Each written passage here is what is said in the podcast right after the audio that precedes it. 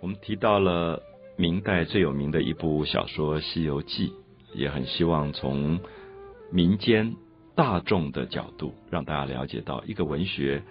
不只是专业喜欢文学的人在喜欢它，是所有的各行各业人都喜欢它，这个才是了不起的啊！因为它的影响的层面，并没有咬文嚼字去创造文学上的所谓意境的优美，它其实创造了一种生活的活泼。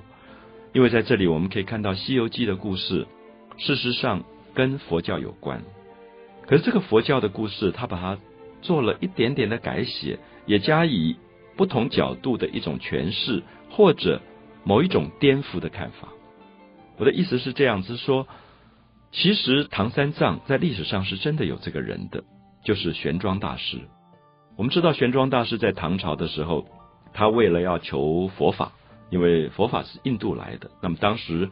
经过了几百年的翻译，佛经有时候以讹传讹，大家越讲越离谱了。所以有一些高僧就很希望发愿去了解，说印度原始的佛教到底本意是什么？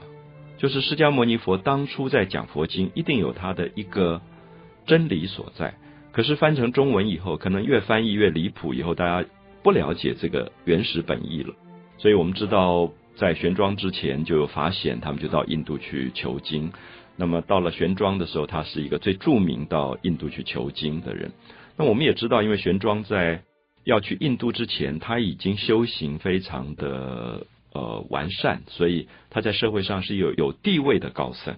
那这种有地位的高僧，在唐朝是禁止出国的。那用我们今天的白话来讲，就是有一点禁止人才外流。就是觉得这种有学问的人是不可以随便出国，所以就不给他签证。那那个时候签证叫做渡牒啊，就是你要有这个签证，你才能通关的，你才能够出去。尤其当时从长安城往西北走，它是一道一道的关的啊，不管是阳关是玉门关，它是一道一道关出去，所以要有很多的检查制度，可能比我们今天机场还要严。那玄奘因为非常想要去求经，所以他就不畏艰险，就。化妆、隐姓埋名，偷偷就出了关，跑去印度。他到印度以后，到了一个地方叫做纳兰达，就是纳兰陀。这个地方我自己去过啊，它是呃当时世界最大的一个佛教大学，有一万多间，给有点像我们今天叫研究生。当时当然都是出家人在那边研究佛经的这种僧房，那一间一间，现在都变成废墟了。那我到现场的时候，最感动是他们还有一个牌子，特别纪念来自于中国唐朝的玄奘在这个地方做学生。那么他在这里待了十九年，从大学毕业，然后做助教，然后一步一步升等，最后他作为教授，他在这个地方用梵文讲授佛经，讲给世界各地来求佛法的人听。所以从学术的角度，玄奘是一个了不起的人。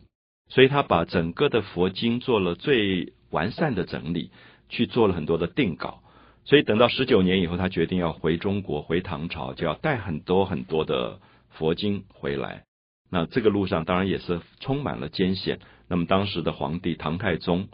就既往不咎，因为他其实偷渡出去的，如果要抓起来的话，要下监牢的。那这个皇帝觉得说，十九年可以在国外学术上有这么高成就的人，所以唐太宗亲自设宴款待他，为他盖了慈恩寺。就是现在大家到西安去旅行的大雁塔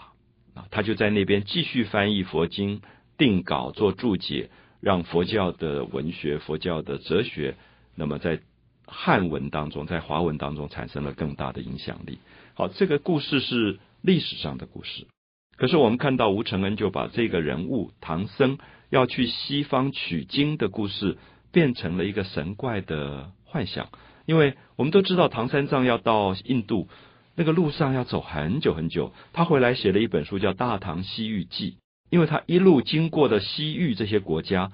风俗习惯什么都不一样。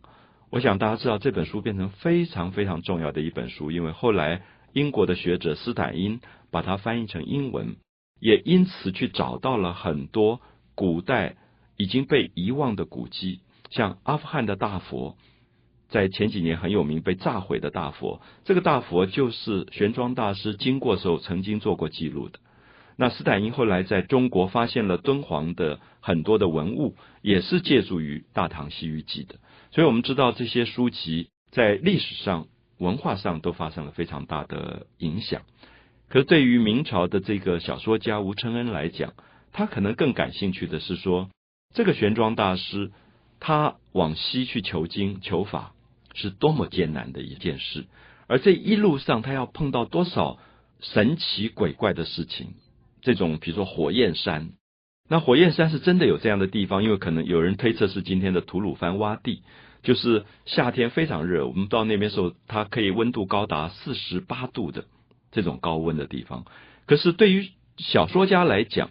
火焰山就变成一个真的到处在冒火焰的一个山。所以我们看到文学很有趣，文学可以把所有的幻想夸张去描写，而这个唐僧要过火焰山的话，过不去。因为都是在冒火，你怎么走？因为人会被烧死的，所以就必须要找铁扇公主。那铁扇公主有一把铁扇，这个扇子扇了以后，火焰才会灭掉，然后才能够走。所以我小时候读的时候，我就开心的不得了，就把家里所有扇子拿出来，一直扇，看看哪一把扇子可能具有魔法，可以把妈妈的那个烧的煤球火炉的火可以扇灭。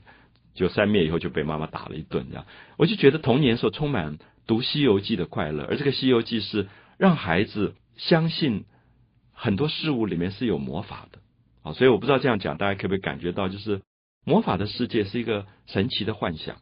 他基本上满足了孩子的一个还没有成为大人之前的一个幻想空间，而这个幻想空间很可能跟他将来求知的好奇这些东西都有关系，所以我常常会觉得。喜欢读《西游记》的孩子，将来他的创作力非常的强。相反的，如果一个小孩父母老是禁止他读这种东西，然后从小第一名、第一名、第一名，我常常觉得我当年小学第一名的同学，今天都没有什么成就了，因为太乖了。就是他们做好学生、乖孩子以后，他们的生命少掉创造力，而且常常后来我发现这些同学在人生的中途，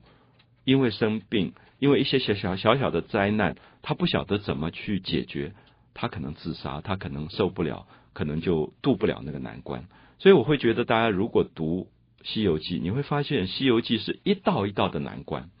这个难关在考验唐僧，你要求法，你最后怎么样去度过难关？所以大家有没有感觉，我们其实最后并不在意唐僧有没有求到法，我们相信的求法根本在过程当中，信仰。是过程里面克服所有的困难，自己发生挑战困难的能力，它就是信仰了。所以，我想，不管信佛教的朋友，信基督教的朋友，你都会觉得，到最后，其实严格讲起来，并不是那个神存不存在的问题，而是我们借着神的存在，使自己有接近神的这个能力，而去挑战生活周遭所有的困难以及邪魔恶道。我们看到牛魔王、铁扇公主可能是不存在的，可在《西游记》里面，唐僧必须周旋于所有的妖怪之间，因为他心中有一个法，他有一个信仰在那里，所以他可以一一的克服这些魔怪。好，我想这个时候我们就会发现，《西游记》充满了人生象征的意义在里面。